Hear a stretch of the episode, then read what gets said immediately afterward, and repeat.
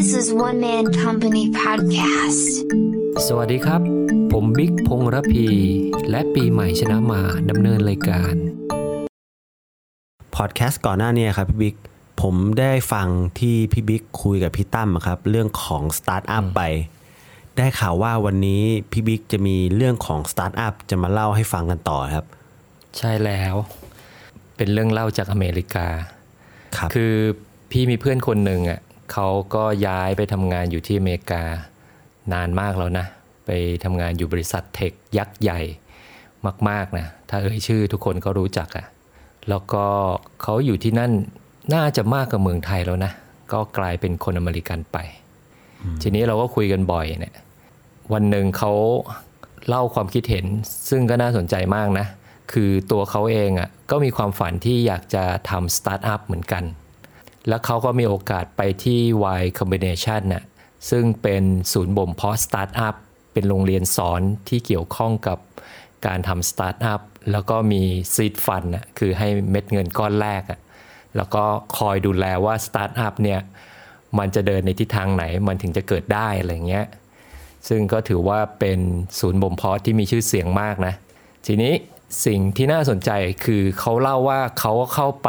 สัมผัสบรรยากาศของพวกสตาร์ทอัพที่มีเด็กใหม่ๆนะ มีไอเดียธุรกิจมีนู่นมีนั่นเน่ยเข้ามารวมกลุ่มกันเนี่ย แล้วก็ทาง mentor ซึ่งเป็นคนดูแลแล้วก็คอยคัดเลือกกลุ่มที่มีแววเนี่ย ก็มามาพูดคุยให้ความคิดเห็นมาโค้ชนะฮะแล้วก็เพื่อนพี่เขาก็ไปคุย เขาก็ได้ ได้รับข้อมูลที่น่าสนใจนะ คือในเรื่องของคุณสมบัติอะซึ่งคุณสมบัติเขาบอกว่าการที่จะเป็นสตาร์ทอัพได้เนี่ยคุณสมบัติแรกที่จะต้องมีเลยเนี่ยมีอยู่ 3 ข้อ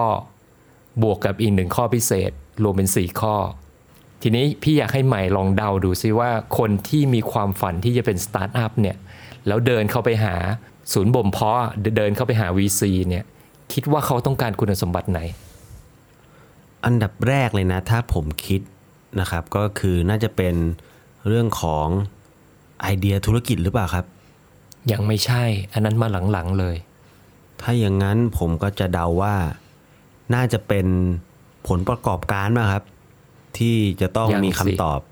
ยังสิเพราะยังไม่ได้เริ่มส่วนใหญ่ที่มาเนี่ยคือเป็นไอเดียสเต e โดยส่วนใหญ่นะอืมเอออาจจะมีบางคนเริ่ม run ไปแล้วบ้างอะไรอย่างเงี้ย อืมเอาอีกสักข้อไหม โอ้โหเดายากเหมือนกันนะพี่บิ๊กใหม่จำคลิปก่อนหน้านี้ที่พี่คุยกับตั้มเรื่องสตาร์ทอัพได้ไหมจำได้ครับ ที่ว่าทำไมสตาร์ทอัพไทยถึงไปไม่ถึงดวงดาวอะอ๋อใช่ผมเออจำได้ ผมจำได้ว่าที่พี่ตั้มบอกว่าสตาร์ทอัพไทยมีปัญหาก็คือเรื่องของโปรแกรมเมอร์ปะฮะใช่ขาดโปรแกรมเมอร์ทั่วโลก อันนี้แหละเป็นคุณสมบัติข้อแรกที่ทางนั้นเขาบอก คือไอ้ founder อาจจะ 3 คน 5 คนไม่รู้ล่ะมันจะต้องเขียนโค้ดเป็น คือถ้าไม่สามารถไปหาเดฟมาได้จากภายนอกเนี่ย ต้องคนใดคนหนึ่งหรือ 2 คนหรือ 3 คนในทีมเนี่ยจะต้องทำเดฟได้ครับถ้างานมันขยายโอเค คุณไปจ้างเดฟมาเพิ่มก็ได้ เพราะฉะนั้นไอ้สตาร์ทอัพที่เดินเข้ามาแบบอยากจะเป็น CEO อย่างเดียวมี business model นู่นนี่นั่นน่ะกลับไปฝึกเขียนโปรแกรมก่อน ถ้าคุณเป็น Tech Startup นะ คุณต้องทำแอป คุณจะต้องทำเว็บ คุณจะต้องเข้าใจเทคโนโลยีให้ดีเพียงพอ ถึงขั้นในระดับคุณสามารถเขียนโค้ดได้ ซึ่งถ้ามองไปจริง ๆ นะ ใหม่ มาร์คซักเกอร์เบิร์กเนี่ยก่อตั้ง Facebook เป็น Tech Startup รุ่นแรก ๆ นะ เขาเขียนโค้ดเองนะ เขาไม่ได้พึ่งไปจ้าง dev ตั้งแต่แรกนะ เขาทำเองก่อน ถ้าย้อนกลับไปไกลหน่อยนะ Microsoft Bill Gates ก็เขียนโค้ดเองเป็น แล้วก็เขียนเก่งด้วย ผมขอถามเสริมอีกนิดนึงได้ไหมพี่บิ๊กคืออมในฐานะนายทุนเนี่ยเขามองว่าถ้าสมมติว่าสตาร์ทอัพเนี่ย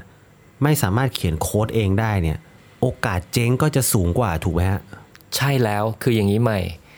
การที่ทำแอป หรือการเขียนโค้ดเนี่ยมันคือหนึ่งในปัจจัยความสำเร็จ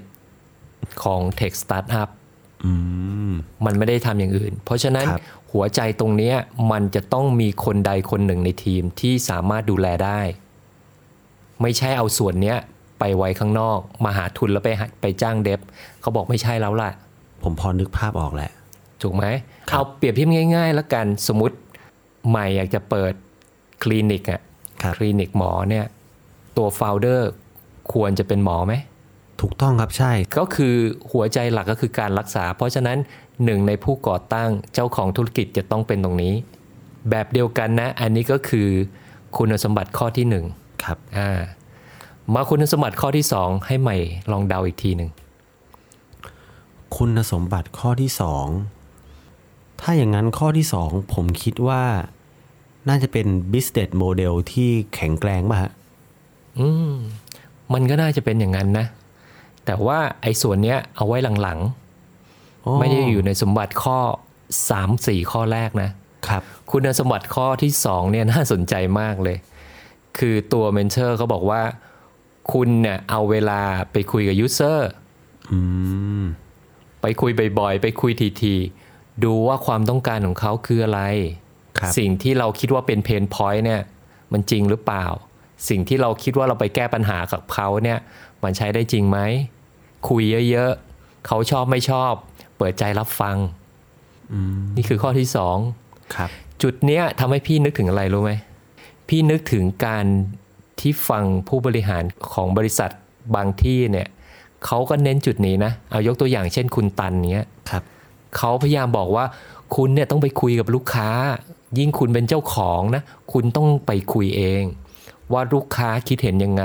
เขาชอบไม่ชอบเพราะอะไร ยิ่งว่ายิ่งดีค รับเราจะได้รู้ว่าจุดอ่อนของเราคืออะไร แล้วถ้าพี่จำไม่ผิดคุณเสถียรของคาราบาวแดง ก็พูดตรงจุดนี้นะ เขาถึงมีการลงพื้นที่ เขาลงพื้นที่เองนะครับไปคุยกับดีลเลอร์ ไปคุยกับลูกค้า ว่าเขารู้สึกยังไง มันจะต้องผ่านพ้นเองมันถึงจะเข้าใจว่าจริง ๆ แล้วความต้องการของลูกค้าอยู่ตรงไหน แล้วยิ่งเป็นสตาร์ทอัพคุณต้องยิ่งคุยกับ user ไม่ใช่เข้ามาหาเงินทุน แล้วก็ไปสร้างออฟฟิศหรูๆแล้วก็ไปอยู่ในห้องแอร์ไม่ใช่นะครับเนี่ยคุณสมบัติก็คือ คือถ้าภาษาบ้านๆเราอาจจะใช้คำว่าติดดินก็ได้นะ คุยกับลูกค้าให้มากๆ อันนี้คือคุณสมบัติข้อที่สองผมจำได้ว่าผมเคยฟังสัมภาษณ์ของคุณตันนะครับพี่บิ๊กเขาบอกว่าในช่วงหนึ่งเขาเคยเปิดร้านอาหารนะครับ แล้วเขาก็อยากจะรู้ว่าลูกค้าเนี่ยเขารู้สึกยังไงกับรสชาติอาหารของร้านเขาอะครับ พี่บิ๊กรู้ไหมเขาทำไงเขาทำยังไงเขาไปแอบในห้องน้ำครับฮะไปนั่งฟังแอเหรบอมาใช่ ไปนั่งแอบในห้องน้ำแล้วเขาก็วัดดวงนะว่าเขาจะนั่งนานแค่ไหน เพราะว่ายังไงพฤติกรรมลูกค้าก็ต้องมาเข้าห้องน้ำอยู่แล้ว แล้วการที่พนักงานเข้าไปถามตรงๆว่าอาหารเป็นยังไงรสชาติเป็นยังไง แน่นอนว่าเขาก็ต้องตอบว่าอร่อยถูกไหมฮะแต่ไอความจริงแล้วเนี่ยมันขึ้นอยู่กับว่าลูกค้าเขาคุยกันแล้วเขารู้สึกยังไง กลายเป็นว่าตอนที่เขาไปแอบฟังในห้องน้ำเนี่ย ลูกค้าก็ได้คอมเมนต์ว่าอาหารมันมีปัญหาหรือว่ามันไม่ถูกใจอะไรสักอย่างเนี่ยแหละเขาก็เลยได้ข้อมูลตรงนี้มา แล้วก็ปรับปรุงพัฒนาในร้านอาหารของเขาต่อครับโอ้ยสุดยอดเลย ใช่ ต้องการข้อมูลจริง ๆ เออว่าไปแล้วมันก็คล้ายกับธุรกิจทั่วๆไปนะ ว่าจุดที่เป็นจุดสำคัญที่ถูกมองข้ามคืออะไรอะมาที่ข้อที่ 3 พี่เฉลยเลยแล้วกัน คุณสมบัติข้อที่ 3 คืออะไรรู้ไหมคืออะไรครับ ต้องออกกำลังกาย ต้องออกกำลังกาย ออกกำลังกายเป็นงานครับ ฟังแล้วแปลกไหมเออเหมือนผมเคยได้ยินว่า การจะเป็นผู้บริหารของบริษัทหนึ่งอะจะต้องผ่านการออกกำลังกายให้ผ่านมาตรฐานของเขาอะผมไม่รู้ว่ามันใช้กับในสตาร์ทอัพนี้ด้วยหรือเปล่า ไม่งานมันเครียดมากไหมอ๋อ เครียด แล้วก็ต้องทุ่มเททำทั้งวันทั้งคืนครับเขากลัว founder ตายก่อนอ๋อมันเหมือนมุกฮานะ แต่จริง ๆ แล้วเนี่ยเขาบอกให้ไปรักษาสุขภาพออกกำลังกายเยอะๆ แล้วก็มาลุยงานหนัก นี่คือความหมายที่แท้จริงครับ อย่าเพิ่งตายเร็ว เพราะเงินที่ลงไปเนี่ย ถ้าเกิดโฟลเดอร์ตายหมดเขาก็สูญเงินเหมือนกัน ยังไม่ได้คืนเลย ตายซะก่อนยังไม่ได้คืนเลยตายไปแล้วอะไรเงี้ย เนี่ยสามข้อครับที่เขาบอกว่าเป็นการสกรีนเบื้องต้นเลยนะ ของ Y Combinator อะเสร็จแล้วก็เพื่อนพี่ก็ถามต่อไป เฮ้ยสามข้อนี่กูผ่านว่ะ เออเขาอะเป็นคนเขียนโค้ดเก่งมากนะ แล้วก็เขียนมาอย่างยาวนาน คุยกับ user เขาก็ทำได้เขาชอบด้วย คุยกับ user ออกกำลังกายก็คงมีพอสมควรนะครับ เออ แต่สุดท้ายเนี่ยพอเขาบอกข้อที่ 4 มาเนี่ยเป็นพิเศษเนี่ยเขาตกคุณสมบัติข้อนี้ทันทีเลยอือฮึเออ ลองเดาดูว่าอะไร โอ้โหเดายากมากเลยครับ